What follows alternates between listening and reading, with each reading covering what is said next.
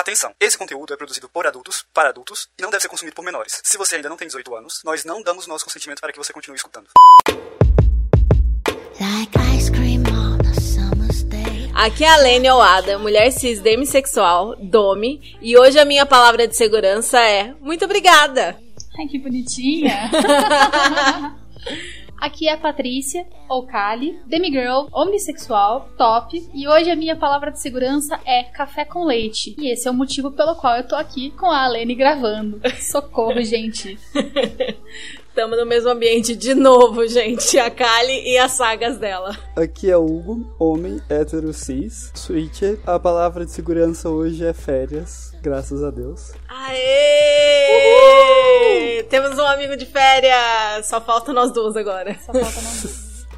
É, a gente, a gente tá curtindo as nossas curtas férias, são Cara, eu só vou ter férias depois do dia 17, onde eu vou entregar o meu TCC, a parte escrita dele, pelo menos, né? Bem, a minha safe de hoje é café com leite, porque eu derramei 400ml de café com leite no meu notebook e queimei o teclado dele. Que maravilha! Paty novamente, sem, te- sem tecnologia pra gravar, então estamos no mesmo ambiente nesse momento.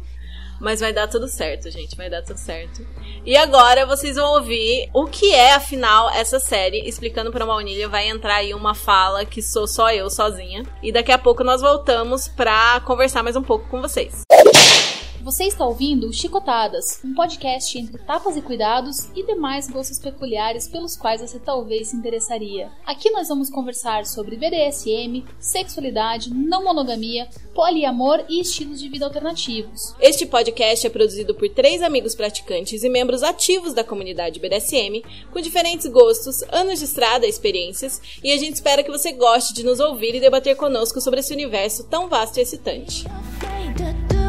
What you do to me.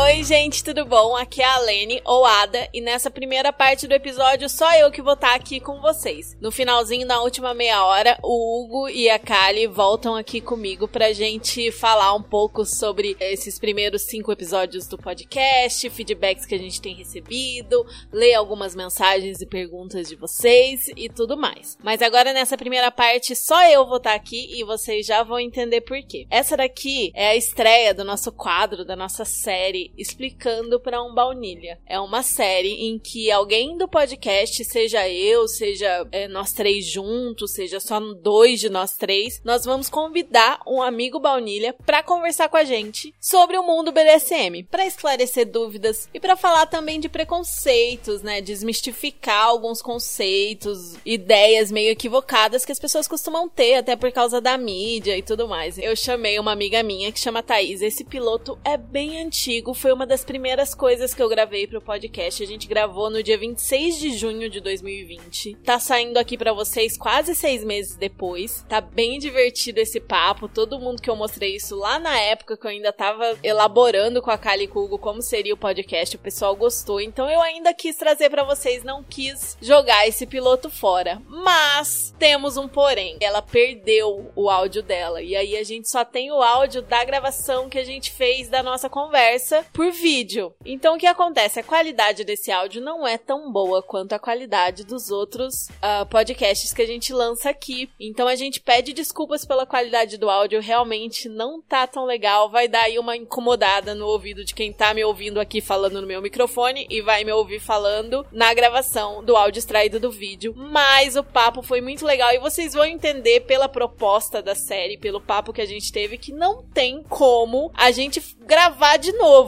isso, porque é realmente uma coisa de ir solucionando dúvidas e ir trazendo aquilo que o convidado tá abordando. E se a gente gravasse de novo, não ia ficar natural, porque são assuntos que a gente já falou nessa gravação. Então eu espero que vocês entendam e que apesar da qualidade do som não tá muito boa, que o conteúdo compense essa falta de qualidade do áudio, tá? Bom, como eu gravei há muito tempo, é, vocês vão ver que o podcast nem tinha nome ainda na época, nem era o Chicotadas ainda. E teve algumas algumas coisinhas, alguns errinhos que eu vou corrigir aqui para vocês, em vez de fazer inserções no meio do papo, que eu acho que aí vai incomodar mais ainda a diferença de qualidade, então eu já vou falar aqui agora e vocês já ficam sabendo pra quando eu falar isso lá naquela gravação que vocês vão ouvir aí. Eu falei do fetiche da pessoa gostar de se imaginar muito pequenininho e ver uma pessoa gigantesca, né? Gostar de brincar com escalas, gostar dessa sensação de ser menor, de tamanho, né? Do parceiro ter um tamanho maior. Eu falei o nome errado durante a conversa, eu falei gigantismo, não é esse o termo. O termo para esse fetiche é macrofilia. Então, na verdade, quando eu tô falando lá no papo de gigantismo, na verdade é o que eu quero dizer é macrofilia. Ao longo de toda a conversa, eu acabei usando termos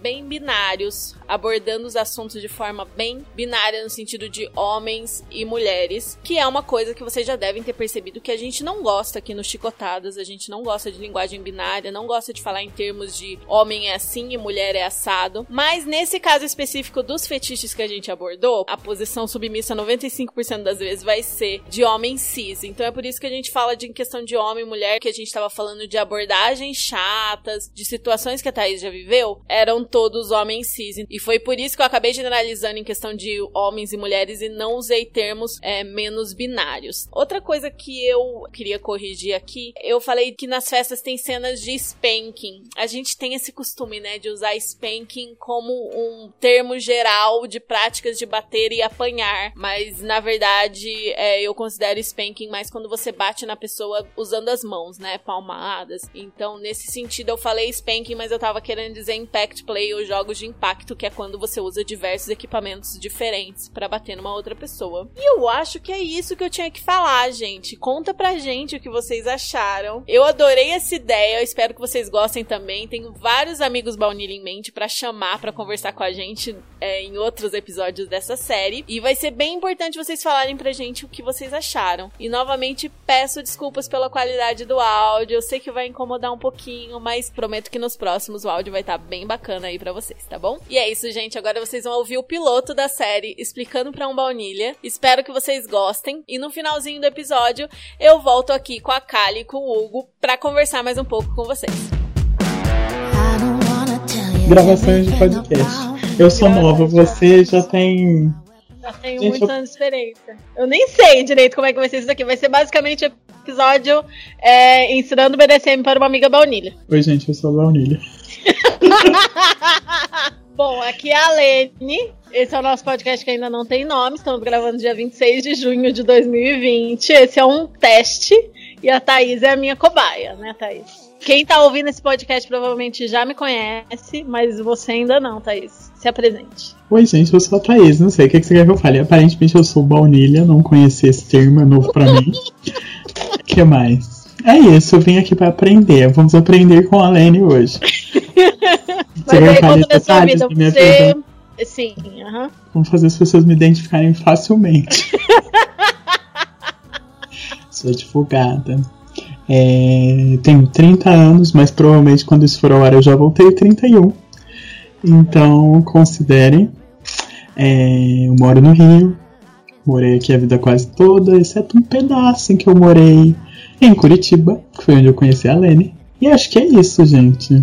Vamos lá, eu tô muito curiosa, muito ansiosa para ouvir se eu não consigo nem me apresentar. a Lene fez muitas promessas. É, eu, é que eu prometi para ela que essa, essa ligação, esse podcast ia ser um show and tell.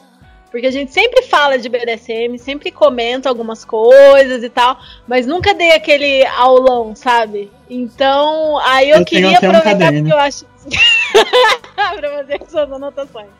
E aí eu acho muito legal conversar com a Thaís, porque a Thaís, ela vai dar mais detalhes durante o episódio, mas ela é basicamente baunilha, acho que não tem nada muito BDSM que, que, que ela tem interesse.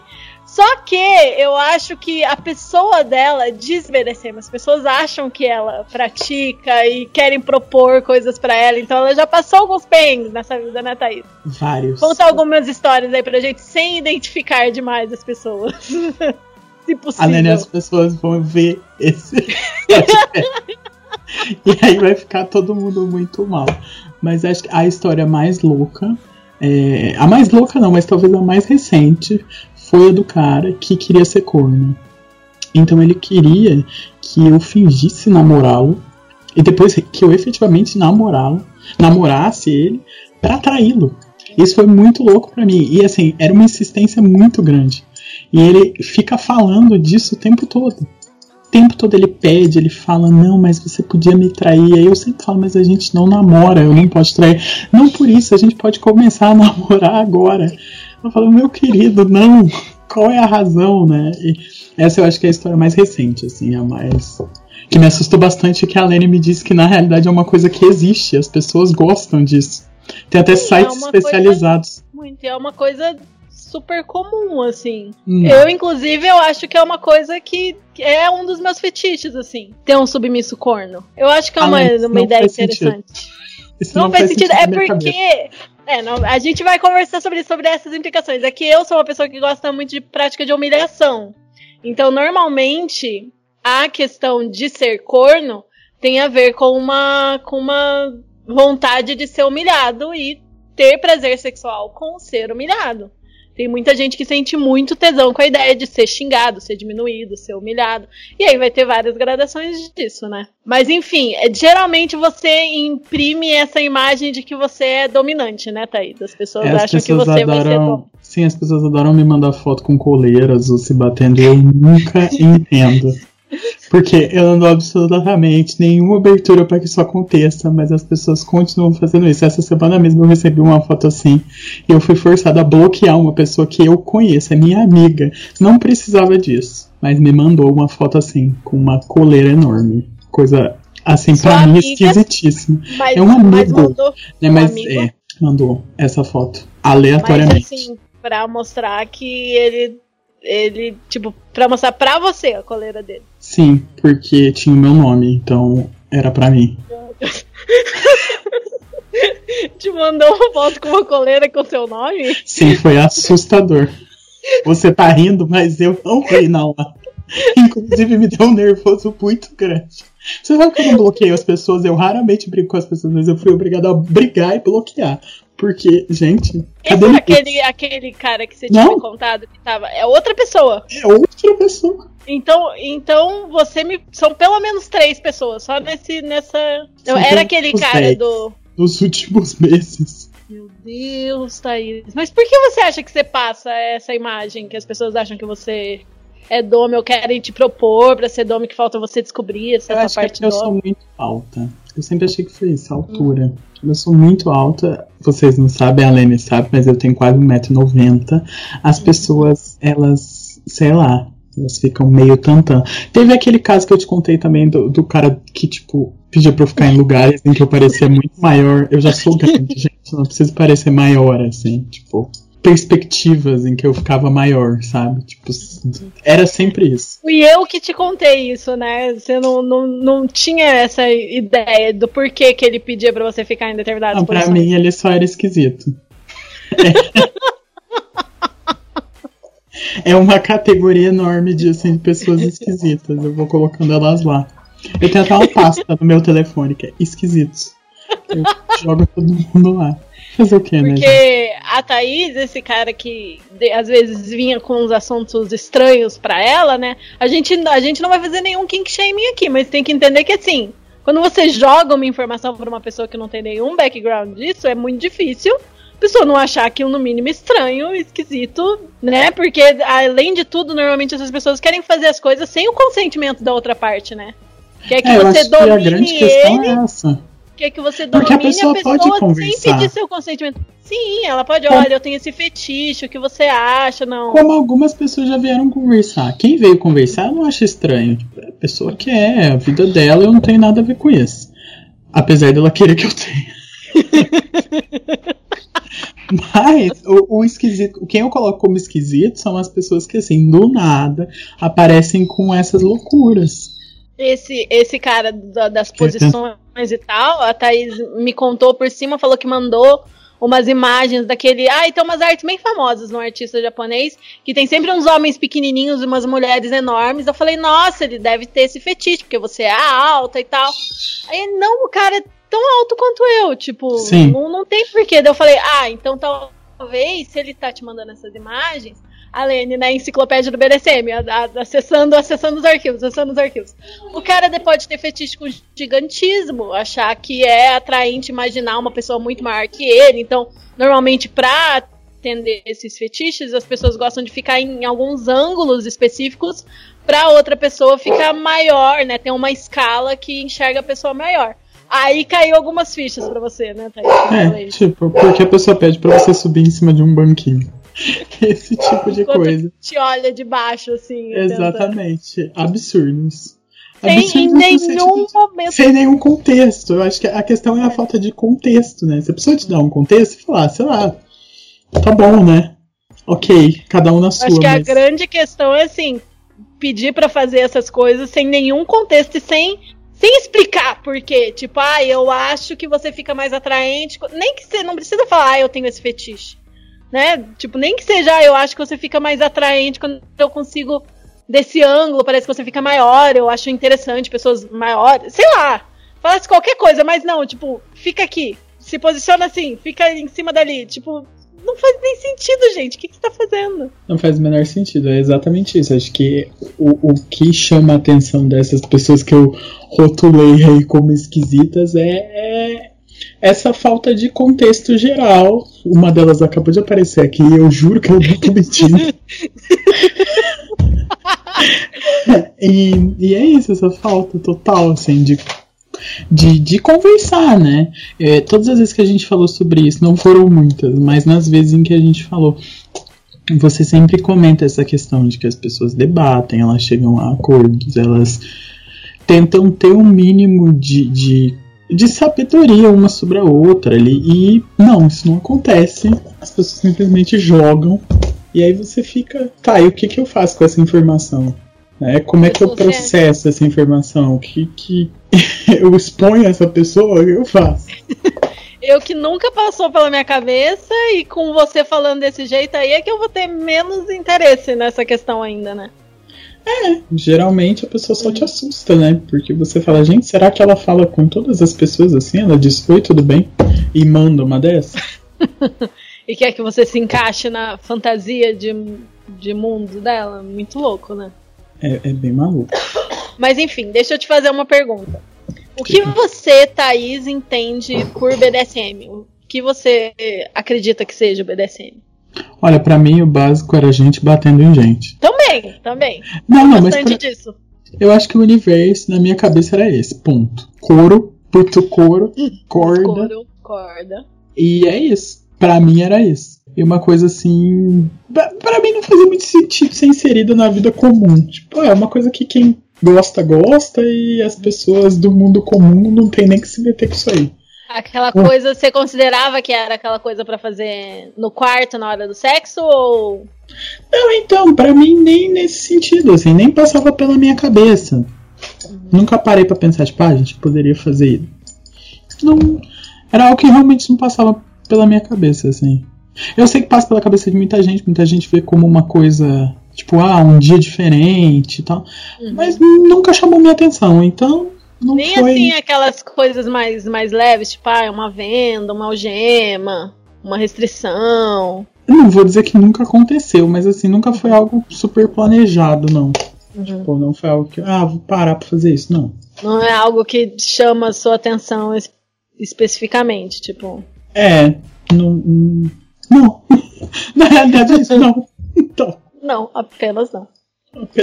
E hoje em dia, você acha que com o que a gente já conversou e tal, você tem uma ideia diferente? Tenho, tenho, tenho uma ideia diferente. Eu vi que é um universo você bem tem maior. dúvidas e você tem dúvidas? É, fala do que você acha e aí. O que, alguma coisa que você não entende, talvez, não sei. É, bastante coisa. Não, acho que o, que eu percebi foi que é um universo bem maior do que eu, que eu imaginava. Não só no sentido de possibilidades, mas no sentido mesmo de relacionamento, assim. Do como as pessoas se relacionam. Por exemplo, na minha cabeça, as pessoas sempre tinham algum tipo de relação amorosa, ainda que momentânea, vamos dizer assim. Mas é, era algo além do que a própria prática. Era algo que não se resumia à prática. E aí, conversando com você, eu percebi que não. Tem pessoas com as quais você tem um, um relacionamento exclusivamente para a prática. Mas elas não são. é, você não tem com elas laços de outras ordens. Então, isso foi muito diferente pra mim. Eu falei, nossa, né, para mim era uma coisa que era só pra aquilo ali. Deixa eu ver o que mais. Eu notei que as pessoas têm ideias muito diferentes do que é satisfação e prazer sexual também. E que tudo bem, né? Nada demais. Sim. E também que assim, muito mais gente do que eu imaginava tem, tem as- momentos e práticas que eu não imaginava. Acho que é isso, assim. Então, É porque- e são pessoas normais, eu acho que a questão é essa. Não sei se, pelo que a gente vê na mídia ou pelo que a gente escuta falar, a impressão que a gente tem é que todo mundo que está associado ao BDSM vai ser assim, super pervertido, etc. E não. As pessoas normais. Tipo um freak que anda o tempo inteiro de couro e vinil e látex e tipo aquele aquele aquela imagem da pessoa tarada de couro dos pés à cabeça, né? Sendo que que é um estereótipo que raramente é a vida real assim, né? Tipo, eu tinha essa imagem também antes de entrar na comunidade que precisava ter uma roupa X, um, um perfil X, uma pose Y, mas na verdade você vai ter vários, todos os tipos de perfis na comunidade, né? Desde a pessoa que é ela mesma quando ela tá dominando ou quando ela tá se submetendo e ponto, até a pessoa que cria uma persona e a pessoa que cria uma persona totalmente diferente dela, ou uma persona muito malvada, ou uma persona muito é, debochada, ou, por exemplo, ai, vai ter o perfil da pessoa de couro, do motoqueiro, não sei o quê, mas vai ter o perfil do homem de negócios. Vai ter o perfil da professora eh, escolar que gosta de maltratar os alunos. Vai ter o perfil, entendeu? Tipo, você tem um universo enorme de. Tem o perfil da deusa, da rainha, da. Então, é um universo muito plural, assim, que antes da gente entrar, como a mídia é muito específica quando retrata isso, você acaba tendo uma visão muito restrita do que, do que realmente acontece na prática, né? Porque a verdade é que cada um faz o seu, assim, o básico é ter consentimento, essas coisas que a gente sabe. Mas na hora mesmo de, com tudo negociado com consentimento em dia, cada um faz o seu BDSM, assim, né? Encontra o seu próprio estilo de dominar, de se submeter, de jogar os, os estilos de práticas que gostam. Porque a história do baunilha vem da coisa do sorvete, né? Que eu, eu sempre falo, e eu acho que é uma, uma analogia muito legal, o negócio de de a baunilha não é pra diminuir ou pra falar que é sem graça, porque assim, eu adoro sorvete de baunilha, é um dos meus sabores de sorvete preferidos, só que você vai tomar sorvete de baunilha pro resto da vida, sendo que o mundo do BDSM seria essa sorveteria enorme com 300 sabores de sorvete e que você só escolhe a baunilha toda vez. E na verdade, a maioria das pessoas que a gente chama de baunilha dá uma variada nos sabores também. Só que aí elas não enxergam como prática de BDSM, por exemplo. Mandar um pouco, dar uma xingada, usar uma venda, uma algema, dar uma provocada. Tudo isso são tipos de sabores, assim, que podem ser considerados. do E que a gente não considera, né? Todas essas coisas são coisas que todo mundo faz. Ninguém vê como nada demais. Mas fazem parte desse universo. Que inclui daí isso, mas também inclui esse cara que quer ser corno. Por isso é um universo vasto. E, tipo, dentro de cada prática tem uma infinitude de coisas, né? Por exemplo, é, o cuckold, que é a vontade de ser corno. Tipo, às vezes é o cara que só gosta de ver a namorada ou a esposa transando com outra pessoa. Tipo, só tem tesão em ver a parceira com outra pessoa. Beleza, tipo, quase ali no, no campo do swing, por exemplo. A galera que faz swing, que é baunilha. Mas depois disso, vai ter várias gradações. Vai ter o cara que que vai gostar de ver e, a- e numa posição humilhante, tipo a mulher humilhando ele, xingando ele, falando da performance dele, que ele não é tão bom assim, que aquele cara que tá comendo ele que é bom. E até o cara que vai gostar de ser, de participar, seja servindo a mulher, seja servindo o cara, seja na humilhação, seja num, num bi forçado, que a gente chama, forced by, ou seja num bi numa prática bissexual é, que a pessoa tem o desejo de fazer mesmo, ou no forçado, no forçado dentro do consentimento, óbvio, né? Com o CNC, consensual non consent, que é quando você dá o consentimento prévio para a prática ser entre aspas sem consentimento na hora, mas já tá tudo organizado antes, né? Tipo, o cara vai ter tesão em ser forçado a servir o outro cara, por exemplo. E Isso não é também muito burocrático, não, Alane? Então, comigo descrevendo, talvez. Mas burocrático em que sentido? A negociação disso, você diz? É! Não torna a situação pouco natural. Não que ela tenha que ser natural. Não, tô- tô- não é isso. É Uhum. Então, Mas é que a verdade é assim: eu gosto muito de jogos de humilhação. Eu gosto muito de práticas que têm relação com, com humilhação. Então, quando eu negocio pra uma cena assim, pra uma sessão assim, tem que ser uma negociação exaustiva. Porque você não sabe, às vezes o cara gosta de de você falar, de você zoar o pinto dele, por exemplo, falar que o pinto dele é pequeno, falar que ele não serve pra nada, que uma que ele que ele tem um desempenho ridículo, que que ele não é um bom parceiro, não sei o quê, mas ele não vai gostar de, de, de ser chamado de, sei lá, lixo, verme. Porque a gente não sabe exatamente quais palavras da vão ser gatilhos positivos e gatilhos negativos. Uhum, Então, é uma negociação que é mais exaustiva, tipo... entendi. Tanto que eu, por exemplo, eu nunca fiz esse tipo de prática. É uma prática que eu acho interessante por causa do, do fator de humilhação. Mas eu nunca fiz, e se eu fizesse, levaria um tempo pra negociar, assim. Não é um negócio que você decide fazer num dia e faz no outro, assim, pelo menos do meu ponto de vista, pra fazer de forma responsável, assim. Sempre que eu começo a jogar com uma pessoa nova, eu vou pegando leve na humilhação até entender os, os botões da pessoa, entendeu? Porque Entendi. varia muito de pessoa pra pessoa, cada um tem um universo e, e tá, são jogos mentais, né? Então podem ser mais perigosos do que do que jogos físicos, assim, que podem provocar danos físicos, porque o dano psicológico pode ser feito de forma irresponsável, pode, ser bem pior, ruim. assim. E a, a negociação prévia é burocrática, sim. Tipo, eu já fiz negociações de relação, assim, de tipo, todas as práticas de relação que demoraram horas, assim, horas Nossa. conversando. Mas eu acho que é mais legal porque, assim, eu gosto de jogar, propor coisas diferentes, assim, sabe? Propor pequenas surpresas. Ah, mas você já falou tudo que você pode fazer, que você não pode fazer, já negociou tudo antes.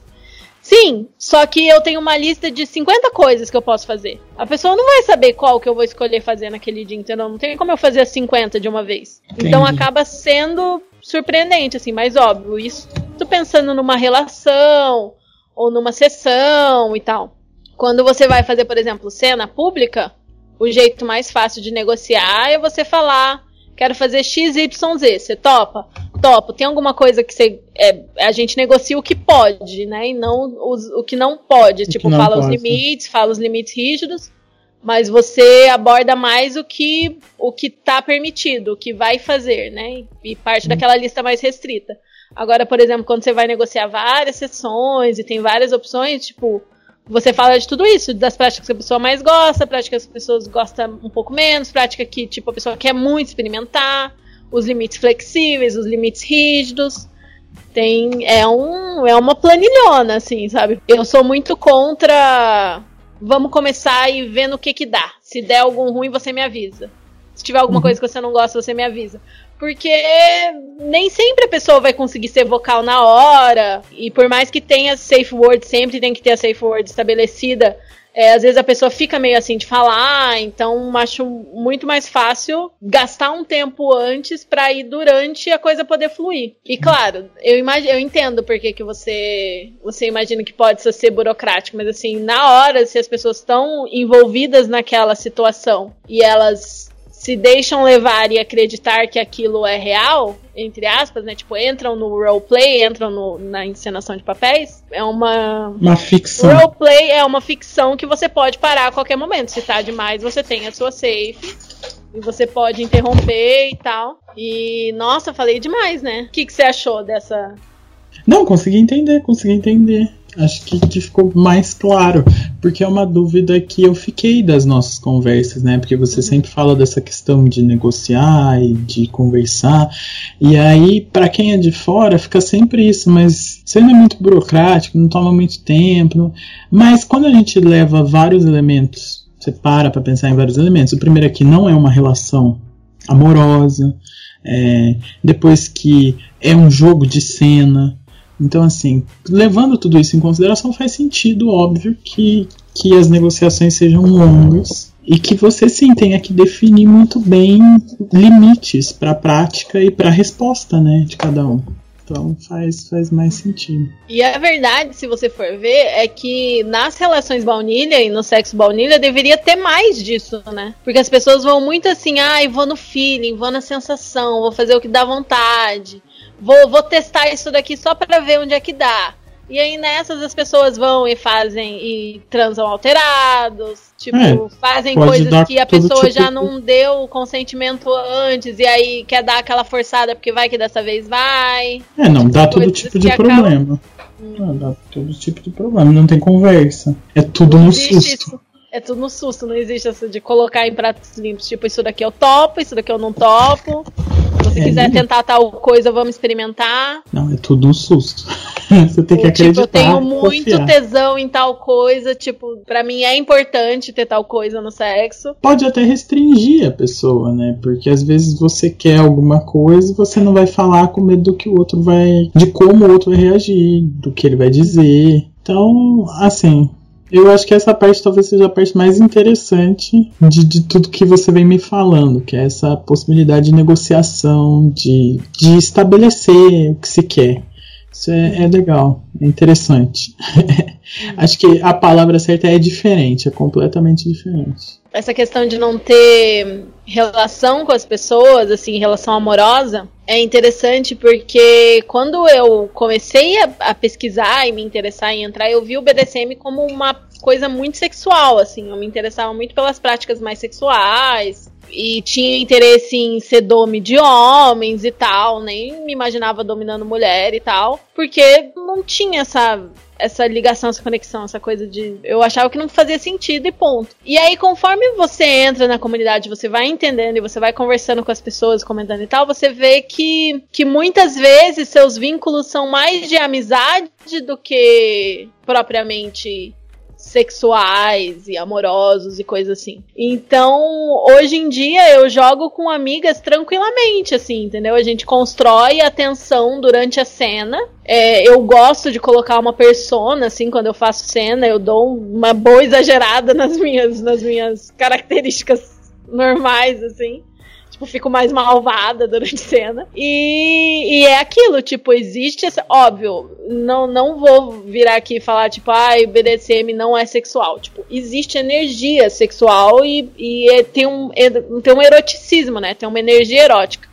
Mas você não precisa tirar roupa pra fazer BDSM, você não precisa é, gozar para fazer BDSM, você não precisa ter toque sexual para fazer BDSM, porque é uma gama enorme de coisas e, tipo, a maioria das festas e dos eventos não pode. É muito restrito o que pode nessas festas, né? Tipo, antes de entrar, as pessoas acham que vai ser um swing, na verdade é bem puritano, se você for comparar com swing, assim. Porque tem várias regras, várias restrições. Tá vendo? E... Isso eu já não sabia. Você não imaginava?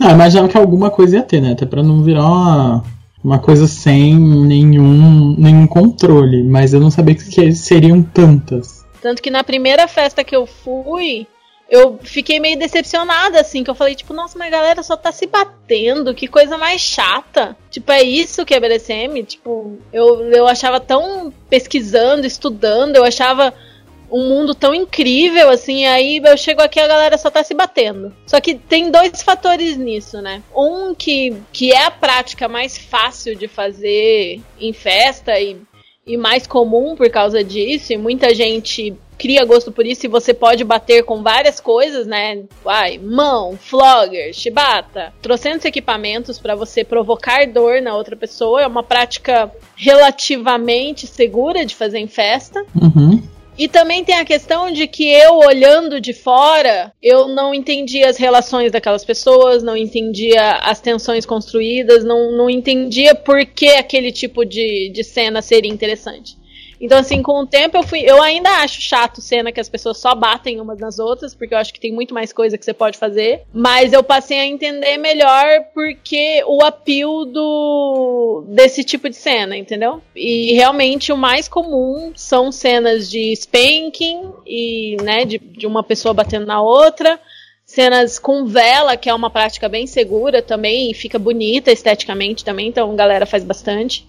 E pra quem sabe mexer com corda shibari, costuma ter corda shibari. Aqui em Curitiba a gente tem alguns especialistas em agulha também, então às vezes tem cena com agulha. Oi. É, menina, deixa eu te contar aqui que é Needle. Já falo do Needle, deixa só eu, eu comentar sobre a questão das relações. E aí eu achava que tinha que ter essa tensão sexual, esse tesão sexual, essa coisa assim, essa energia pesada, assim, pra, pra praticar com as pessoas. Então, eu demorei muito pra fazer coisa em festa, porque eu não me sentia à vontade mesmo. E porque também eu não, não tinha submisso, não tinha uma relação estabelecida com ninguém. E porque eu também me considero demissexual, que é quando você sente a atração pela pessoa depois que você conhece ela melhor, né? Então, pra mim, é muito uma coisa de, de relação estabelecida. E no início eu achava que seria assim. tipo, e aí eu fui desconstruindo isso, vendo como se estabeleciam essas relações. E hoje em dia eu jogo bastante com amigas minhas. Tipo, amigas que eu nunca transei. Que na hora da cena a gente cria essa energia e essa tensão. E é bacana pra mim e é bacana pra ela, sabe? Mas é um, um negócio que eu achava que era inconcebível antes de começar. Eu achava que eu só jogaria com gente que, que eu transaria, entendeu? E aí eu vejo que não, assim, que, que a gente joga como amigos mesmo, sabe? Que é legal jogar com seus amigos também. Ai, que saudade de você me maltratar. A gente fala isso às vezes um pros outros, sabe? Uma amiga vira pra mim e fala, tipo, nossa, que saudade que eu tô de você me destruir, Alene. Que merda essa quarentena. tipo, outro dia uma amiga falou assim, tipo, ai, amiga, você. Porque a gente tava comentando sobre ter personas ou não ter, né? Personas na comunidade, personas em cena. E eu tava falando que eu sei que em cena eu, eu tenho essa persona porque eu gosto, eu gosto de, de, de separar a vida real da cena específica. Mas ali no ambiente da festa, no ambiente do local que tá tendo o evento, eu sou eu mesma. Sim. E aí a gente tava conversando, ela falou assim, nossa amiga, você, você vira outra pessoa, tipo, muda o seu olhar, você vira como minha amiga, tipo, você é minha amiga, é, eu não, não me imagino fazendo nada com você, mas na hora que você tá de dome, meu Deus, eu fico até ganindo, acho que foi essa expressão que ela usou, tipo, Muito Fico bom. louca, saudades, vamos. Não sei, é uma tensão que a gente cria e é, e é divertido, assim, sabe? E eu já joguei com algumas amigas e amigos também. E é uma coisa que foi com o tempo que eu fui desconstruindo, fui vendo que era possível e que não era esquisito e que eu não ia, sabe? Que eu não, não, não precisava ter esse fator de relação amorosa ou relação sexual pra ser bacana pras duas partes. Eu acho que é legal você falar isso, porque a gente tem uma noção, porque tipo, eu usei esquisito no começo, né? É, pra gente ter uma noção que mesmo quem faz parte de algumas práticas também não, não necessariamente vai é, de cara entender tudo ou achar tudo super normal. Tem diferentes níveis e as pessoas são livres para achar coisas mais normais ou menos normais. Normais no sentido de, assim, cotidianas e corriqueiras. Sim, no sentido de, ai, é pra mim ou não é pra mim? Tipo, ai, respeito você, mas não me vejo fazendo essa prática. É, Várias coisas eu fui mudando de ideia também, conforme eu entrei na comunidade, assim, várias coisas no início eu achava assim, tipo, eu entendo, não acho errado, respeito quem faz, mas não é pra mim. E aí, Uhum. com o tempo, você vai conhecendo melhor, vai conhecendo quem pratica, você fica tipo, ah, bacana, legal. Não é como eu imaginava que era. Porque antes de vivenciar, de conhecer as pessoas mesmo, normalmente a gente tem algumas preconcepções meio equivocadas, assim, né? Então, é, você não sabia que tinha prática de agulha, né? não. Então a gente chama de needle play. A maioria dos nomes do BDSM são em inglês, né? Uhum. E são umas agulhinhas bem superficiais. É tipo uma acupuntura. Tipo acupuntura. Só que as pessoas gostam de fazer desenho, geralmente nas costas das pessoas. Aí botam fita, fazem. Geralmente quem.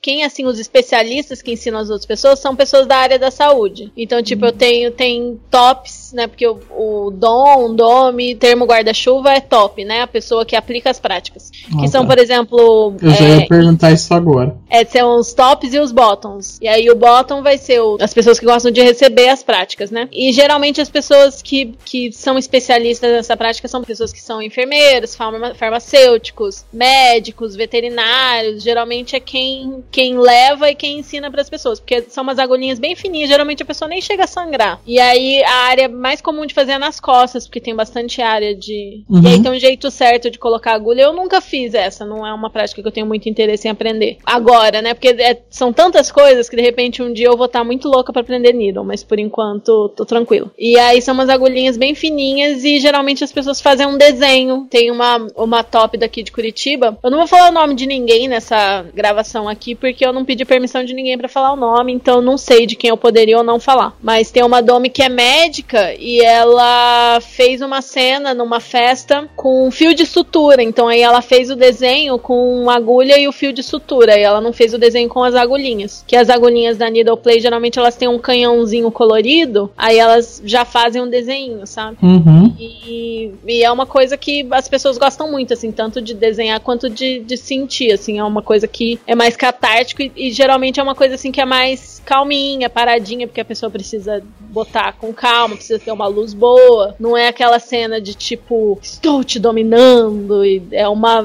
costuma ser uma cena com uma vibe diferente, que nem vela, vela geralmente é mais tranquilo também, porque a pessoa demora pra pingar, e aí faz um desenho, as pessoas gostam bastante de fazer desenho com a vela no corpo das outras pessoas e tal. Entendi. E aí em festa é mais isso que acontece, assim. E você tem alguma outra história pra contar dessas Hum. loucuras que acontecem com você? Não, acho que as histórias são mais. É sempre mais ou menos isso, assim. Uma foto da pessoa fazendo alguma coisa muito fora de contexto. E sempre homem. Sempre homem. Sempre macho. Eles precisam. Nossa, se eles aprendessem o mínimo da comunicação, eles iam ganhar tantos pontos. Algum desses sentou com você e conversou? Tipo, Nenhum. eu tenho. Nenhum deles. Falou, tipo, olha, eu. Um eu- deles. Não, não, desses que mandam essas, não. Mas já algumas pessoas sentaram e conversaram, mandaram alguma coisa, assim, falaram, ah, Um link pra você estudar, É, alguma coisa tipo, me mandaram o link e, ah, me fala o que, que você acha disso. Isso já aconteceu, né? Aí você pergunta pra pessoa o que, que eu acho disso, em que sentido, né? O que, que você quer, seja uma pessoa, seja direto. Mas isso é muito raro. Digamos que pra cada vez, que- pra cada foto, pra cada 10 fotos, uma pessoa vem falar. Então, no geral, não. No geral, as pessoas só aparecem com suas fotos absurdas. Ou com, com propostas absurdas, assim. É tipo, ah, deixa eu comprar não sei o que pra você. Por que, que eu Os, vou. os money slaves voluntários, né? É, e aí você fica sempre naquela. Não, né, meu querido? Não vou dar o endereço da minha casa pra você trazer isso aqui. Ah, Tipo, a pessoa louco. que tá suplicando pra te dar um presente. Tipo É, isso? tipo isso. É bizarríssimo pra mim, assim. Que tem muita cara de golpe sequestro relâmpago. Porque assim, não faz sentido nenhum. Pra mim é um jeito da pessoa querer descobrir onde você mora, e só. É complicado porque tem muitas é, findomes online, né? Geralmente são os caras com grana que querem pagar alguma coisa pra alguém e se sentem bem pagando pras pessoas. Tipo, é uma coisa de controle também, sabe? Ele é o submisso, ele tá sendo humilhado pra pagar, mas ele tá tendo uma satisfação porque é por causa do dinheiro que ele tá dando que a pessoa tá comprando XYZ, sabe? É uma coisa meio. A mente humana é maravilhosa, Thaís. As pessoas. É, os processos é mentais isso. das pessoas são uma loucura. As pessoas surpreendem a cada momento. E aí tem pessoas que acham isso muito errado. Tipo, ai, essas domes ficam dando golpes, são farsas, não são pessoas de verdade. Porque é óbvio que, como qualquer meio, tem as golpistas também que nem vivem o estilo de vida BDSM, digamos assim, mas arranjaram um jeito de ganhar dinheiro. Tipo a história de vender pack do pé e não sei o quê. Mas assim, De vender o quê? pack do pé, fotos do pé. Nunca ouviu a Mentira. expressão pack do pezinho? Não. Nunca ouvi a expressão. Eu tenho várias amigas que vendem pack do pé. E os Não caras pagam, ideia compram do que é um isso. pack de, pack de fotos. Tipo, pacote de fotos. Não, não, não mas eu nunca ouvi que isso existia. Você deve ter encontrado muito podólatra nessa vida também, né, Thaís? Sim, mas aí. Ok, eu acho que esse é, esse é mais, tipo, dentro do Mas que. acho que é o fetiche mais comum que tem. É, e tá mais dentro do que a gente vê por aí, né? Mas. Nada demais. Mas nunca imaginei isso aí, não. E aí tem muita gente que reclama, porque golpista, não sei o quê. Só que ao mesmo tempo que tem essas minas que não vivem o estilo de vida e que são só golpistas, também tem esses caras que, tipo, tem um monte de gente aí querendo ganhar presente, querendo ganhar dinheiro dele. E aí ele, ele vai com você que não tem absolutamente nenhum interesse nessa coisa e, e quer te convencer a ganhar presentes dele, dinheiro dele, descobrir o seu endereço pra mandar mimos pra você. Não faz sentido. E é uma Né, coisa não- muito assim, querer. Toda essa linha de propostas que você já recebeu tem muito a ver com pessoas que querem impor o fetiche delas em você, né? E aí você É. tem que atender o. o que a pessoa quer. Ela É. não quer nem saber se você tem qualquer interesse, né? É só pra resolver uma questão que é dela mesma. Ela acha que ah, você se encaixa aí no perfil e é isso. Mas é, acho que o, o grande problema disso tudo é que acaba ficando invasivo, né? Acaba ficando E invasivo. é uma coisa que assim, os caras querem te servir, querem, às vezes, vão querer te tratar como uma deusa, te dar presente, não sei o quê. Mas assim, eles estão sendo machistas igual os caras machistas escrotos, porque eles querem impor e você é só o objeto de adoração de- deles e você tem que caber na caixinha que eles querem que você caiba, né? Exatamente. Então, assim, por mais que eles queiram te tratar como superior, eles querem que você se encaixe no, no- na ideia de fantasia deles. E, tipo, é invasivo igual, é machista igual, e, É a mesmíssima coisa. e é uma coisa que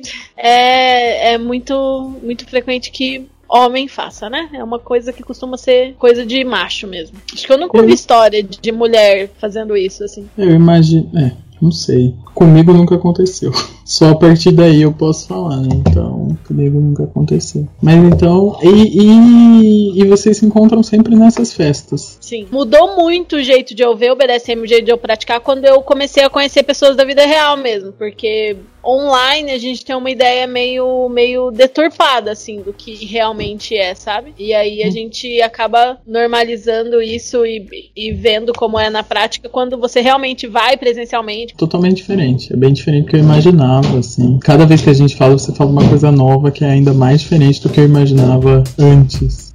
O que, que você achou desse, desse, desse nosso papo? O que, que você aprendeu hoje? Gostei, Helene, gostei. Aprendi bastante. Acho que o principal foi reforçar essa ideia de que nem todas as práticas são sexuais. Isso foi assim, é, basta- ficou bastante claro, né? De que as práticas elas se dão em muitos níveis que a gente nem imagina. Quando você falou das suas amigas, por exemplo, eu falei, nossa, é uma coisa diferente, mas um ambiente provavelmente de mais confiança do que qualquer outro Sim. que você participe. né? Então, assim. E aprendi algumas palavras também, né?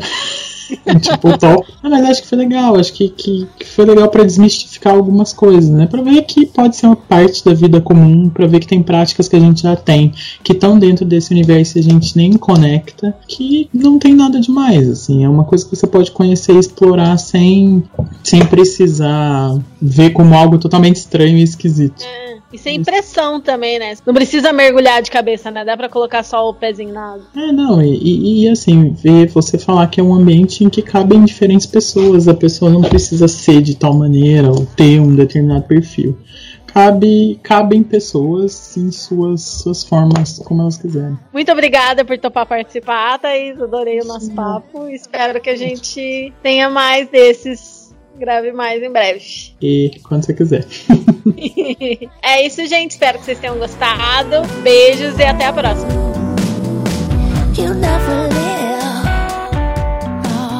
Cara, mas é uma, é uma coisa muito engraçada, né? Como o pessoal, assim, alguns fetichistas, né? Eu não vou dizer todos nunca, porque a maioria dos fetichistas que eu conheço são pessoas incríveis. Mas é, muito absurdo como alguns fetichistas causam umas experiências horrorosas, né, pro pessoal baunilha, tipo. meu, Sim. Nossa, as histórias da Thaís. e Ela contou só algumas nessa gravação. Desde que a gente fez essa gravação, ela já me contou mais várias outras histórias de terror. De pessoas que querem fazer coisas com ela sem o consentimento dela, basicamente. meio que moldando ela ao fetiche deles, né? Sim, querem que a pessoa se encaixe na caixinha, gente. Não dá. Pois é, você, meu caro amigo, que assim como eu há algum tempo atrás já errou na abordagem, aqui nós indicamos que essa abordagem, assim, indireta, ela não é tão adequada quando você precisa da, da participação ativa da pessoa ali no seu fetiche, né? Que às vezes em, em alguma outra coisa você pode até conseguir fazer com que a pessoa participe de forma menos ativa sem ela saber muito o que está acontecendo. Mas aqui a gente recomenda sempre deixar E não é claro. legal mesmo assim, né? Não É. é legal, que fique bem claro. Fique bem claro que nós somos contra isso, porque isso é uma coisa escrota. O consentimento ele tem que ser explícito. Não, eu, eu digo, por exemplo, uma certa pessoa por aí que conseguiu um- umas meias usadas sem a pessoa saber exatamente para que elas vão ser usadas. É, não é muito legal da parte dessa pessoa. Mas provavelmente quem tá dando meia suada sabe por que tá dando meia suada, né? Ela pode não querer saber detalhes, mas não tem motivo pra você querer uma meia suada e não uma meia limpa que não seja algo que tenha a ver com Fetiche. fetiche e putaria, né? Tipo, não vai saber exatamente como você vai bater essa punheta com a meia dela, mas vai saber que tem alguma coisa a ver com isso. Mas. Mas, enfim, continuando, pessoas. Ficou Recomendamos. constrangido? Ficou constrangido? Hugo? Mas é essa a intenção. Constranger essa galera que fica fazendo essas coisas sem consentimento alheio, né? Sim, sim, exatamente. Mas assim, é, essa semana eu tretei num grupo porque um, um cara, um, um podo, fotografou o pé de uma mina sem a menina saber. Nossa. E ele ficou ofendidíssimo. Mas assim, eu fui lá e meti a boca. Eu acho assim, cara. É, quando você quer que uma pessoa participe do seu fetiche, você vai lá e conversa, gente. As pessoas ficariam impressionadas com a quantidade de fetichistas que tem por aí, né? Às Sim. vezes você bater um papinho de cinco minutinhos com a pessoa, olha, rende frutos. Muitos. E é tudo questão de você saber conversar e de saber tratar a pessoa como outro ser humano, assim, sabe? No negócio da podolatria mesmo tem muito isso. Só vê o pé da pessoa e trata a pessoa só como um pé, sabe? Tipo, não é legal isso. Fala com a pessoa. Às vezes ela pode ter interesse, ou mesmo que ela não tenha, ficar curiosa, pensar nessa ideia, sabe? A questão é tratar seres humanos como seres humanos e saber conversar feito gente. E não fazer nada sem consentimento. Só pra tirar a dúvida aqui, acredito que vocês vão responder que não vale, mas vale inventar historinhas do tipo, olha, eu sou agente de uma agência de partes de corpo e seu pé, ele é muito bonito, muito fotográfico. Não, não. Mas tem muita história também. Tipo, ah, porque eu sou fotógrafo de uma marca de sapatos. A gente já viu muito esse golpe. Cuidado com esse golpe, meninas. é, não, é Eu já recebi umas abordagens escrota, mas essas, tipo, Assim, você pode louca, ser não. modelo de pé. Mande fotos do seu pé pra gente avaliar. Mas na verdade não tem nada de foto de, de Ah, sapato de pé, nada. Eu já recebi uma dessas, mas pra mandar fotos de calcinha. A galera que quer, que quer porn fácil. É. E Foto minha, foto minha Porn calcinha. personalizado, fácil, sem pagar nada por isso. Porque Aham. ele ia sumir depois que você mandasse Óbvio. a foto. Foto, mi- foto minha de calcinha custa caro, meu bem. Bem caro. Exatamente. De- mas depende, né? Porque se você for. Se fizer parte dos meus amigos, eu mando várias. Exatamente. Se você for uma pessoa legal, você pode ganhar fotos de graça, mas não tente ganhar coisas que, que as pessoas estão cobrando por isso no jeitinho, né? Sendo bancando o espertinho. Não, daí não dá. Sem condições. É, então já vimos aí. Inclusive, essa é uma pauta, caso vocês queiram, que a gente vai trabalhar com abordagens mais assertivas e menos Sim. bizarras. A gente quer muito fazer. Acho que a gente precisa fazer mais de um episódio, inclusive, sobre como abordar, como encontrar pessoas e como conversar com as pessoas feito gente, porque tá precisando de aula pra tratar seres humanos como seres humanos. Como conversar com as pessoas feito gente, mano. Sim! As pessoas já chegam jogando o fetiche no colo e achando que você vai achar interessante. Mesmo sendo meu fetiche, eu não te conheço, meu querido. Quem é você, né? Sim. Então, gente, a gente quis aproveitar esse episódio que ficou mais curtinho, né, o conteúdo do Explicando pro Baunilha, pra conversar um pouquinho com vocês e falar sobre o podcast. É, a gente quer agradecer muito todo mundo que tá escutando, todo mundo que tá seguindo a gente no Instagram, que é chicotadaspodcast, quem tá mandando mensagem pra gente, quem tá dando dicas, é, dando opiniões, dando, enfim, mandando mensagem pra gente. E a gente quis aproveitar esse episódio aqui pra agradecer todos vocês que estão acompanhando, que estão dando força e que estão mandando mensagem também. A gente vai ler algumas dessas mensagens que a gente recebeu no Instagram, nas nossas redes pessoais, claro, das pessoas que falaram que a gente podia ler as mensagens delas aqui, né? Eu vou ler agora uma mensagem da Gypsy. Obrigada, lindeza. Adorei a naturalidade de vocês. Ansiosa para os próximos capítulos. Parabéns. Sinto muita falta da naturalidade nos conteúdos relacionados ao BDSM. Você vai ler, parece aquelas perguntas do Enem. Quando você termina, não lembra ou não entendeu nada do que estava escrito. Pra que falar difícil, né? Quando eu comecei a pesquisar, tinha umas coisas que eu li e ficava muitas interrogações. Que Que? Como vou adaptar isso pro meu dia a dia? Sem condições. Galera acha que é tese de mestrado. Adorei real. Aí a gente perguntou: podemos postar que nome que a gente usa e tal. Aí ela respondeu: Pode, Gypsy. Aproveitando, adoro que vocês explicam sem fantasiar muito. Ai, gente, muito obrigada. Eu fiquei tão feliz quando eu vi essas mensagens. A maioria ela mandou bem quando a gente postou o primeiro episódio, né? Aham. E foi incrível porque eu li e falei: sim, é exatamente isso que a gente tá tentando fazer. Muito obrigada, que bom que tá chegando. Porque quando a gente produz, a gente fica. Será que vai passar essa ideia que a gente tá querendo passar? Que é uma conversa informativa, mas ao mesmo tempo é informal, é, um- é uma conversa de bar, tentando, tipo, apresentar todos os conceitos, mas sem ficar falando difícil demais, sem ficar punhetando teoria demais e Sem enrolar, né? sem enrolar, assim, falar da vida real, assim, e, e eu tô muito feliz de, de receber esses feedbacks, assim. Não, 100%. Nossa, é... não obstante que ela é minha amiga, né? Mas fosse qualquer outra pessoa vindo me falar isso, eu ia estar feliz igual, porque, cara, é, é incrível você ver assim, tipo, conseguir, deu certo. Trabalho cumprido. Bom, a Marcela mandou essas mensagens aqui. Parabéns aos envolvidos, é um projeto sensacional e tá sendo muito bem executado. Já quero o próximo. Isso era acho que no episódio 1 ou 2, né? Aham. Aí depois de ouvir mais um, ela falou: Acabei de ouvir, achei maravilhoso a maneira com que vocês falam e abordam os termos. É bem leve e a coisa flui muito de boa, leve, com uma boa didática nas explicações. Ai, muito obrigada. E a Marcela tá super acompanhando a gente de pertinho, ela vê Desde o tudo no começo, Instagram né? Desde o comecinho. Muito obrigada, querida. Bom, eu vou ler aqui o da Lívia. Amei o episódio do podcast. Tava rindo na rua com vocês. Já quero seguir a Rainha Ada. Amei a voz dela e o jeito que ela se expressa também. Ah, terminei o episódio 3 de vocês. Muito bom, bastante informação, mas bem claro. Eu gostei. Ah. E eu achei muito legal que a gente também ap- apareceu na retrospectiva do Spotify dela. Então, cara, o o coração ele tipo, quase sai do peito. De, Sim, tipo, de quentinho sim. e felicidade, cara. Nossa, eu tô, eu tô curtindo muito isso. Sim, muito obrigada. É, a gente ficou muito feliz com, com as nossas aparições nas retrospectivas de vocês, porque quando eles fecharam a data retro- da retrospectiva, acho que a gente tinha lançado só três episódios. Então apareceu no de pouca gente, né? Porque eram poucos episódios, então pouco tempo não considera tanto.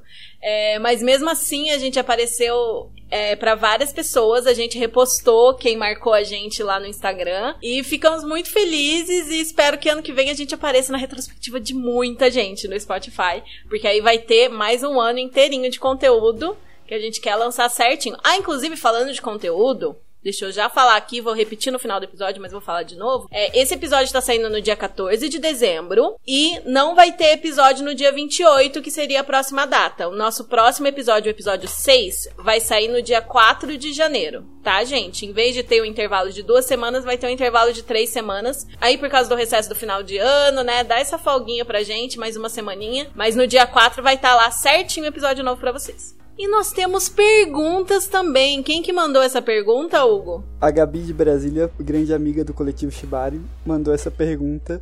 Então, sendo a pessoa mais passiva que eu conheço, quando alguém me pede pra ser dome, o que eu digo? Sim, obviamente, mas eu não sei nem por onde começar, então aí, ó. Esta é a, é a grande pergunta do dia. E a gente discutiu bastante na, na época, agora eu não lembro exatamente das respostas. Eu acho que assim, primeiro, você tem que saber se você quer realmente dominar. Porque você não precisa dizer sim só porque tem alguém pedindo. Se você não quer, você não quer e esse é o limite, acabou. Se você quer, aí tem várias coisas pra fazer e várias dicas pra dar e a gente quer fazer muitos episódios sobre isso, né? Toda certeza. Porque eu vou falar pra vocês, gente. é, a gente tem essa imagem da mídia que, nossa, o dominante, ele, ele é natural, entendeu? Ele já nasceu assim, ele já tem esse espírito dentro dele. Mas não é assim, sabe, gente? Tops também tem inseguranças, tops também tem medo, dominantes também ficam assim meio. Mas como é que eu faço isso? Como é que eu começo? Eu tive muito isso no meu começo, assim, até, eu- até eu ter segurança pra dominar. Foi um tempo de trabalho. E a gente quer falar disso aqui também, porque eu acho que é uma coisa que acontece muito com, com dominantes iniciantes, né? Cara, Sim. a primeira vez que eu fui amarrar alguém, assim, em público, por exemplo, mesmo eu sendo uma pessoa super exibicionista, eu tava tremendo que nem vara verde. Porque era a primeira vez que alguém ia me assistir amarrando, que as pessoas iam avaliar a minha técnica. É uma coisa muito louca. A primeira vez que eu fui amarrar o Hugo, por exemplo, eu fui com aque- aquele carão, né? Do tipo, tá tudo bem. Por dentro, eu tava do tipo, ai meu Deus, será que ele vai me achar horrível? Será que ele vai me achar péssima? Porque ele já tinha experiência.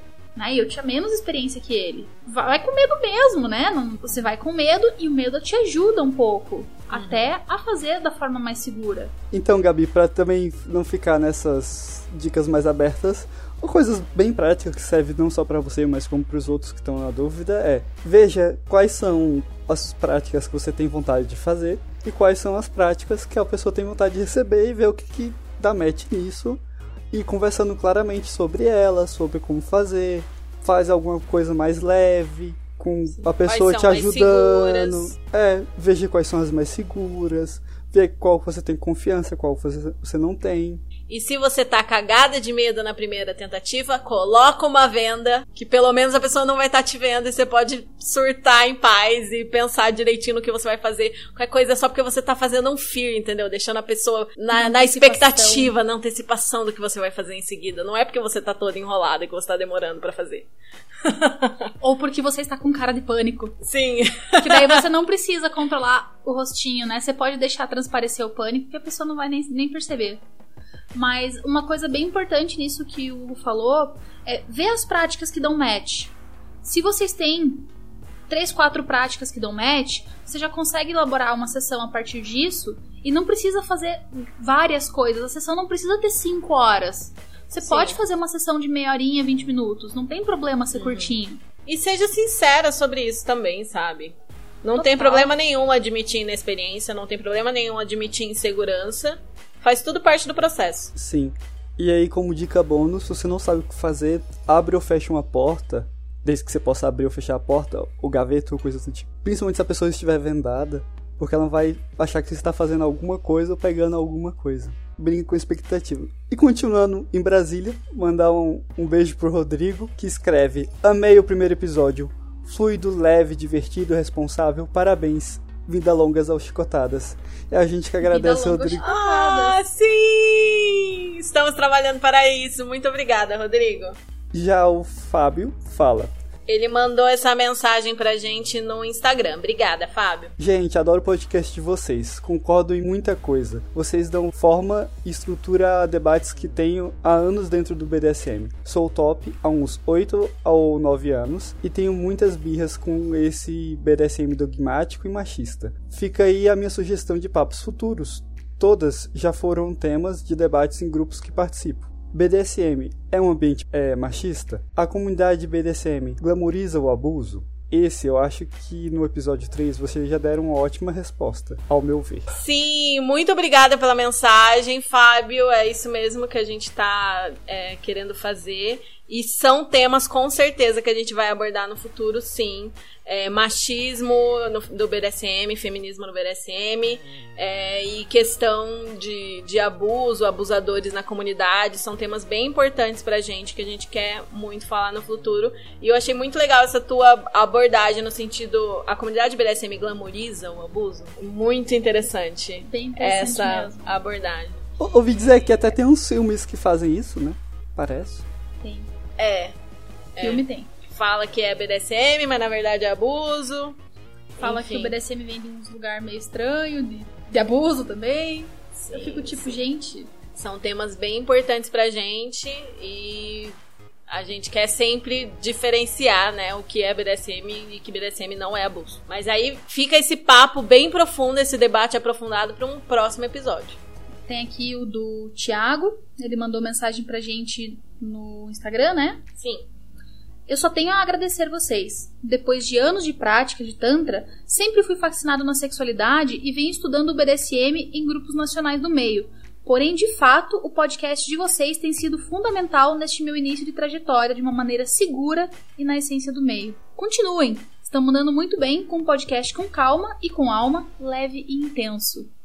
Nossa, que Cara, chique! Nossa, eu Adorei. Essa, essa última frase, assim, eu, eu, eu, eu me sinto particularmente tocada por ela, porque eu sou uma pessoa muito intensa. Eu descobri recentemente, tipo, nos últimos dois, três meses, que eu sou uma pessoa muito intensa. Eu achava que eu não era, que todo mundo era assim. Não. E que uma pessoa intensa era bem, bem mais que isso. Eu fiquei tipo, nossa, gente, sério? Adorei esses elogios. Muito obrigada, Thiago. E a gente fica bem feliz de estar podendo contribuir de forma positiva, né, para os seus estudos, porque no fundo, no fundo, a, a ideia mesmo é gerar conteúdo de uma forma divertida. Sim, sim. E ainda sendo informativos, né? A gente não quer que seja só oba-oba, só, Só comédia, só sei lá. comédia, não é essa a ideia. Acho que dois ou três tops que entraram em contato com a gente falaram que agora já é tarefa fixa dos bottoms deles ou das pessoas que eles estão ajudando a estudar ouvir os nossos, os nossos podcasts. E a gente fica muito contente com isso. Cara, mas ó, eu vou falar pra vocês. No episódio passado eu mencionei que eu aceito currículos e um dos meus pré-requisitos é ter ouvido todos os episódios do Chicotadas. Sortudo de quem tá fazendo isso agora no final de 2020. Imagine isso em 2021. Já, já é um pouco mais de trabalho. Comece enquanto é tempo, que pra se atualizar depois que a gente vai lançar 10, 20, 30 episódios, Vai ser pesado. vai ser pesado. Não há velocidade vezes dois que dê conta. Não mesmo. Eu vou ler aqui. Esse aqui é de um amigo meu. Né? Eu conheço ele tem, sei lá, mais, de- mais, de, mais de 15 anos, dá pra dizer. A gente tem uma amizade, tipo, incrível. E é o Fernando China. Terminei de ouvir o podcast. Muito bom o episódio. Acho muito boa a edição. Quem que faz? Aí eu contei pra ele que era a maravilhosa da nossa rainha Ada, a Lene. Uh. Aí ele respondeu com: tá de parabéns. Ouvi com meu fone que isola tudo em volta, a equalização entre voz e background tá no ponto. Vocês não têm ideia quanto dá trabalho e quanto eu sou chata com isso. Tipo, eu tento ser menos perfeccionista, mas eu não consigo, eu fico sofrendo com os probleminhas. Eu sei que tô ajustando ainda as coisas, né? Fiquei bem feliz com isso. Eu sei que teve teve um episódio que acho que o 3, que o som de fundo ficou um pouquinho mais alto, deu uma incomodadinha, mas eu tô tentando ajustar isso. Eu fico muito feliz quando eu ouço esses elogios, porque dá trabalho, viu, gente? Mas eu tô muito feliz com o resultado e que vocês estão gostando, elogiando a edição e tal. Muito obrigada. Elogiem mais, tá? Porque ela merece. A edição tá maravilhosa. Obrigada. Ai, que lindinho, né? Aham. A Melo mandou essa mensagem pra gente num grupo. Meu Deus, gente, eu tava ouvindo o Chicotadas Podcast e tô gostando muito. Eu finalmente entendi o que é o Subspace e quando ele é bom e quando ele é ruim, que é uma coisa que me bugava muito. Eu recebi um leve puxãozinho de orelha de uma coisa que eu fazia. Incrível como tem muita coisa pra aprender. Aliás, eu gostei muito da qualidade de áudio. Em geral, podcast novo tem áudio meio ruim. Ai, muito obrigada. Eu fiquei muito feliz quando eu vi essa mensagem, porque ela tá num grupo que a gente tá. E a gente divulgou em algum momento, e aí ela decidiu ouvir e mandou a mensagem, tipo, ela nem conhecia a gente, nem, nem sabia quem era pra marcar.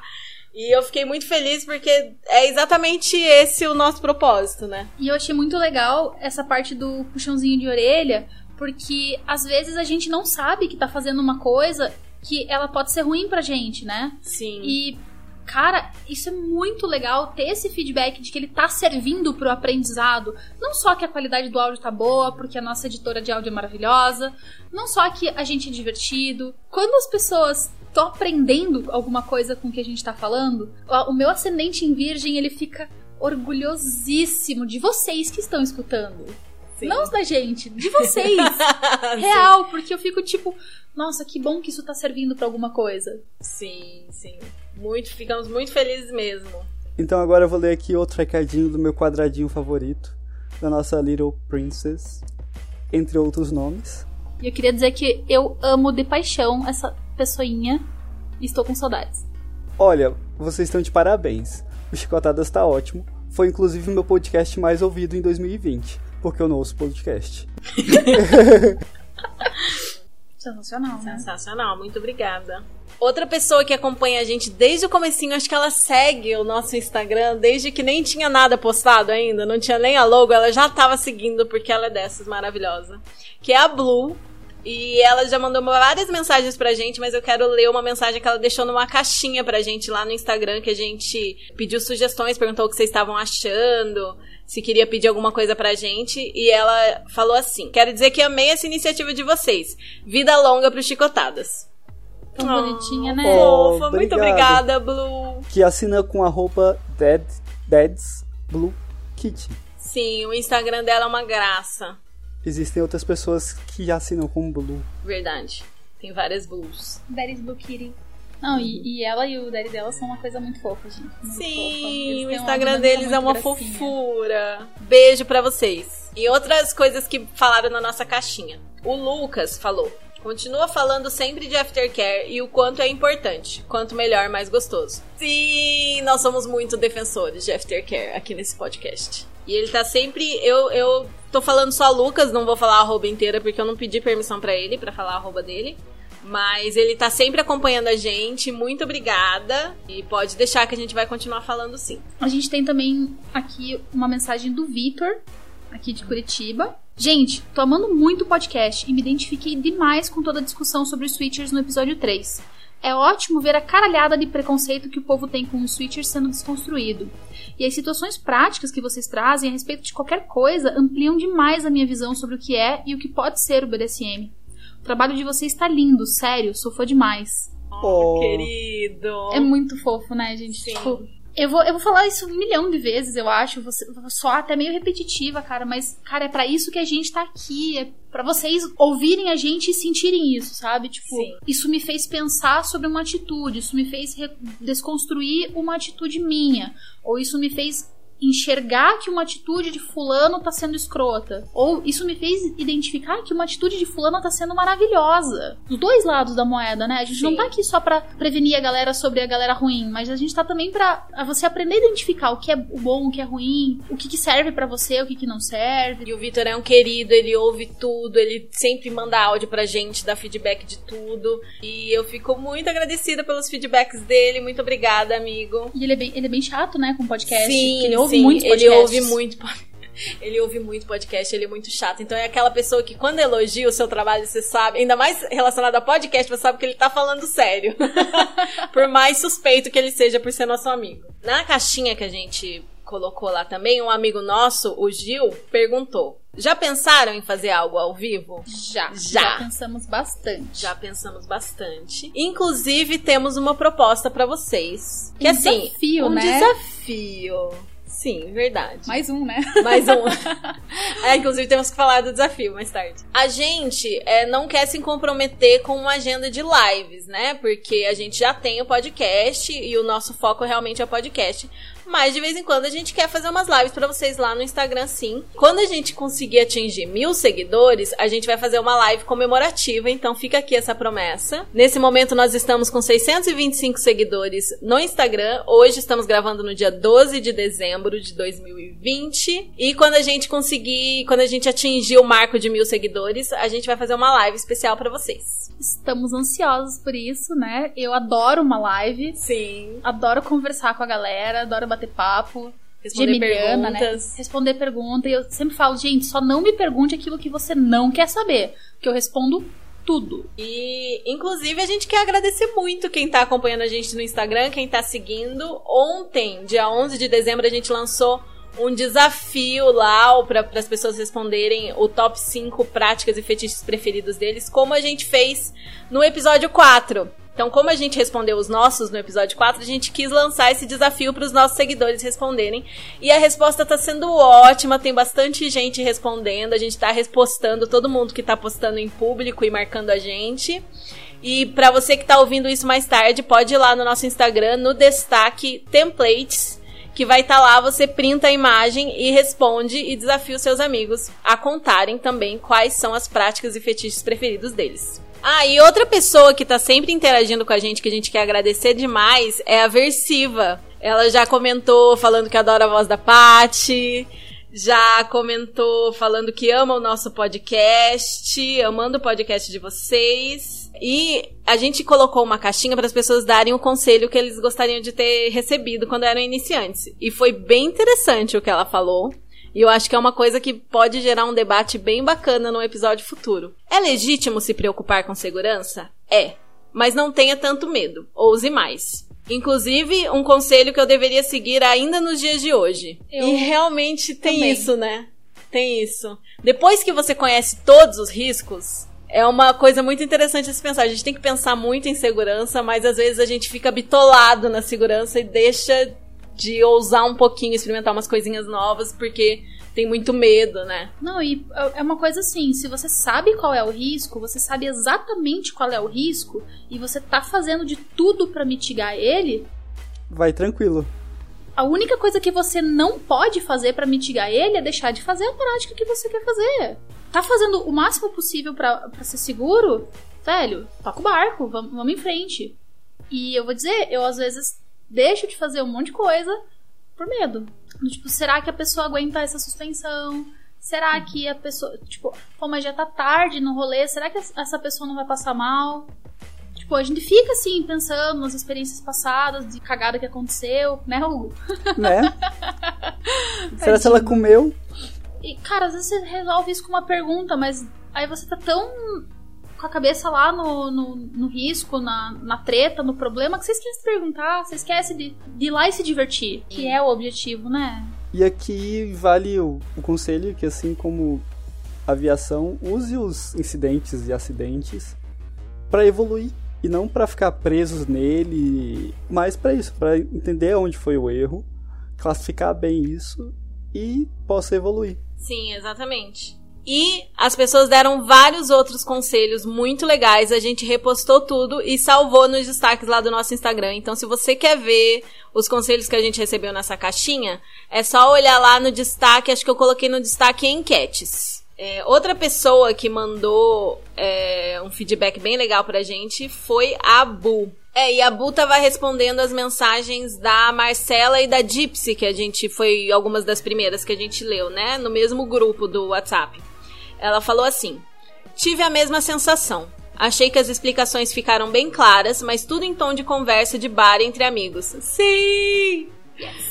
Ficou bem suave e divertido. Curti também o fato de vocês manterem o aviso de não é para menores de idade. Acho válido. Arrasaram muito, adorei ouvir e já quero o próximo. Só um comentário. Tô amando essa decisão indecisa da Kali. Aí eu pergun quando eu perguntei para ela se eu podia falar o nome dela e, e, ler os comentários dela, ela falou que ela respondeu assim: "Sim, meu amor, inclusive amei o quarto episódio. A comentar sobre ele tenho só tapas na cara e aquela aquele emoji babando, sabe? Vários. Sim, gente. Tapas na cara são Tapas uma na cara. delícia. Amamos tapas na Amamos, cara. Amamos tapa na cara. E muito obrigada pelo feedback. Quando ela escreveu isso, eu falei sim, exatamente, porque é exatamente isso. A ideia de ser um tom de conversa de bar entre amigos, como ela escreveu. E eu lembro de ter ficado muito feliz. Eu Falei, ai, passou a ideia que eu tava querendo falar. Obrigada. Não, e cara, esse negócio do, do tom de conversa de bar, quando, como eu falei no, no episódio 4, eu ia toda semana pra um bar com o grupo de, de estudos, a gente sentava, o bar ficava fechado só pra gente. E a gente começava a debater. Era isso que rolava, sabe? Tá sendo um resgate muito gostoso pra mim dessa energia de debater uma coisa que eu gosto com pessoas que entendem no bar. Só que em casa, né? Porque o bar tá, tá fechado. Bom, acho que é isso, gente. Eu quero agradecer mais algumas pessoas que foram as pessoas que estão ouvindo o podcast para dar feedback, pra gente ajustar as coisas antes de lançar, as pessoas que estão me ajudando com vários outros elementos que são o Alexandre, o Rafa e o Glauber, que me ajudaram demais com esse trabalho prévio. O Alexandre é quem tá fazendo as nossas artes. Que, meu Deus, muito obrigada, Alexandre. Muito obrigada, O nosso, Alexandre. Instagram, o nosso Instagram só tá lindo por causa dele. E queremos mandar muitos beijos pro Ali, que tá ajudando a gente nessa, embarcou no projeto com a gente. Ele gosta de chocolate? Acho que gosta. Vou mandar chocolate pra Mãe, ele. Vamos, vamos mandar, vamos mandar uma cesta de Natal pra ele. Também quero agradecer muito ao Rafa e o Glauber, que foram pessoas que ouviram antes e que ajudaram a gente a escolher o nome também e tal. Essa que é a galerinha, meus amigos de podcast mesmo. E eu quero agradecer muito a todos os amigos que têm ouvido o podcast, dado feedback e tudo mais. Em especial, a Bá, a Bruna, Kit, o João, o Vitor, o Pedro Henrico, o Lucas, a Thaís e a Beck. Muito obrigada, gente. Vocês arrasam, estão me ajudando demais. E é sempre muito bom essa força e esse feedback pra gente e tudo mais. E agradecer também quem tá seguindo no Instagram, quem tá participando de desafio, quem tá respondendo caixinha, quem tá é, divulgando a gente, postando a gente. Quero agradecer. Ó, eu não sei quem ela quer agradecer, mas eu quero agradecer o pessoal, né, dos grupos de Shibari, Sim, né, em especial do Shibari Feminista, que tem muita gente que eu Tá gosto escutando. muito e tá escutando o podcast, né? Em especial ao dobro, eu queria agradecer a Engel e a Mari, que são admins junto comigo de um grupo de estudos de BDSM e eh, tem me dado muita força nesse processo, então ouvindo e tudo mais, dando feedback. E é muita coisa, né, pra gente citar trechinhos específicos, então só um obrigada, meninas. Pra Bia também, que. Nossa, sensacional. Agradecer também a Cami, a Ginger, o Peterson, o Renan. Eu devo, eu devo estar esquecendo alguém porque eu sou péssima, né? Mas. E a Lene também, por todo o suporte que tem me dado nesses últimos tempos, que não está fácil. Eu- ela provavelmente não vai ouvir isso, mas a Luísa, que mora comigo e me atura, ela tem que ouvir as, as sessões que eu faço, ela tem que ouvir eu gravando podcast, falando sobre uns assuntos que ela não entende porra nenhuma, porque ela é 100% baunilha. E talvez um dia eu convide ela pra fazer esse quadro, que vai ser bem engraçado. Espero que ela aceite. É, e aqui aquele agradecimento às pessoas esquecidas, porque elas também são importantes. Da mesma forma que em Roma se tinha o, o templo aos deuses esquecidos, aqui fica nosso agradecimento às pessoas esquecidas, elas são muito importantes, mas infelizmente devido à nossa memória e à nossa falta de atenção, elas foram esquecidas. Muito obrigado. About Aí a partir de agora, a partir de agora, todo episódio a gente vai fazer uma recomendação de conteúdo que vão ser as nossas chicotadas. E no nossas chicotadas de hoje, o que que a gente vai indicar? Pode ter a ver com BDSM ou com o tema do episódio ou não, as pessoas são livres. Minha chicotada de hoje vai ser Juiz SM, ou com a pronúncia da Kali que eu não sei fazer. SM Rest? É isso, SM, Rest, que é alemão. e, que é alemão, é um filme alemão de um fato baseado em história real, de um juiz que praticava BDSM com a esposa, e isso deu ruim de alguma forma, aí não vou dar spoilers do filme. Pra mim ele é bem, bem honesto, assim, e tem entrevistas com o cara depois. Não foi lançado no Brasil, então você só vai encontrar no torrent, então não tem nenhum outro meio. Então vamos lá. A minha chicotada de hoje, ela vai soar um pouco ego, mas eu não tô nem aí, porque é uma playlist muito boa mesmo no Spotify. Eu vou depois deixar o link lá no Instagram. Ela é a Shibari Scenes by Kali, em inglês. Escrito assim mesmo. É, ela tem uma pegada sensual, assim, nas músicas, e ela é muito gostosa pra tudo, assim. Desde você fazer efetivamente uma sessão de Shibari, até lavar a louça, passando por faxinar a casa e fazer sexo. Tipo, gente, sério, ela é muito boa. E ela não é boa porque é minha, tá? Porque eu, na verdade, roubei música de playlist de muita gente pra compor ela. A gente agradeceu a Sansa. Não, a gente não agradeceu a Sansa. Sansa, muito obrigado. Ah, é, outra pessoa que a gente precisa agradecer muito é a Sansa, maravilhosa, que tá sempre acompanhando a gente, me deu várias dicas, me deu várias- muita força também. Não sei por que que eu não botei ela na minha lista. É, Porque é- ela- porque ela tá ela no é Templo um- dos Esquecidos. É, não, porque ela é uma entidade à parte, entendeu? Tipo, Ela é uma maravilhosa, deusa. ela é uma deusa. Eu amo, eu preciso de um momento só pra ela aqui. Sansa, muito obrigada por ser quem você é. A gente te ama. Sansa, muito obrigada por ser quem você é. A gente te ama.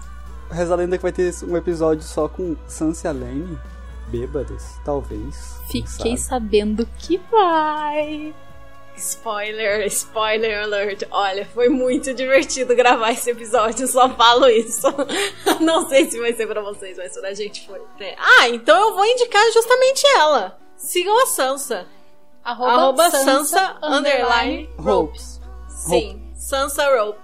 Em todas as plataformas. Siga lá no Instagram, que o Instagram dela tá incrível. Ela tá escrevendo vários textinhos é, sobre, sobre Shibari, sobre como começar. Tá com várias iniciativas novas aí, coisas novas que ela tá bolando e tá muito legal. Sigam a Sansa lá. E eu queria mandar um beijo pra Maiana também, porque eu tô com saudades. Sim. Ai, gente, eu tinha tanta indicação. Eu tinha vontade de dar umas 15. Mas eu vou me segurar por hora e no próximo episódio eu- eu- a gente vai guardando as indicações que vamos estar sempre fazendo aqui. E estamos sempre dando indicação lá no nosso Instagram também, viu, gente? Essas foram as nossas chicotadas de hoje. E esse foi o episódio. Conta pra gente o que você achou lá no nosso post no Instagram. E a gente quer agradecer muito a Thaís que topou essa empreitada aí, topou esse projeto. Eu acho que o papo ficou divertido, espero que vocês tenham gostado. Se você tiver qualquer comentário a fazer, seja feedback positivo, puxão de orelha, perguntas, histórias, ou mesmo pra anunciar um produto local ou serviço, manda uma mensagem pra gente. O Instagram do podcast é chicotadaspodcast e você também pode enviar um e-mail pra chicotadaspodcast chicotadaspodcast.gmail.com ou mandar uma mensagem anônima pro nosso Curious Cat, que também é Chicotadas Podcast. Manda que a gente vai adorar e podemos ler sua mensagem, não revelaremos seu nome sem a sua permissão, é claro, em um dos nossos próximos episódios. E para entrar em contato pessoalmente com cada um de nós, é só nos seguir nos arrobas. O meu é arroba rainha.ada. O meu é arroba riggerkali, R-I-G-G-E-R-K-A-L-I.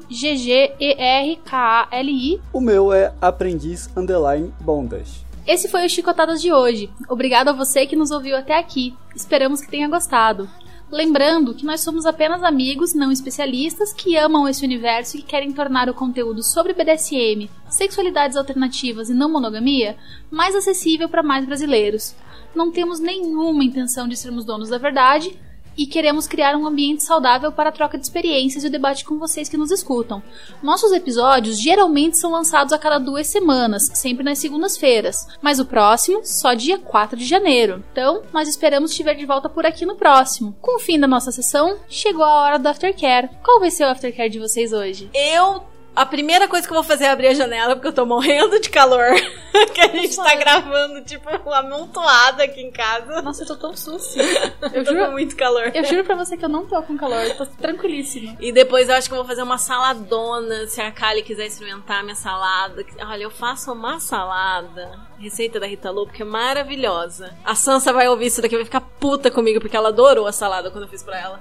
Que é espinafre, abobrinha, gorgonzola e nozes caramelizadas. Beijo, Nossa. Rita Lobo. Masterchef approves, yes. né? É maravilhosa essa salada. E é isso. E você, Hugo? Eu devo treinar, comer alguma coisinha e bater no saco um pouquinho pra relaxar. Bater no saco? De pancada. Ah, saco de pancada. Eu achei que você tava falando de ballbusting. Falei, nossa, ele batendo o próprio saco. Não, não. Esse não é um fetiche da lista, não, mas tudo bem. É, afinal, é aftercare, né? É, aftercare, verdade. Bom, eu como aftercare provavelmente vou curtir uma saladinha aqui com a Lene. Oh, É isso, gente. Bom aftercare pra vocês e até a próxima. beijo, beijo. Beijo. Beijo. Beijo.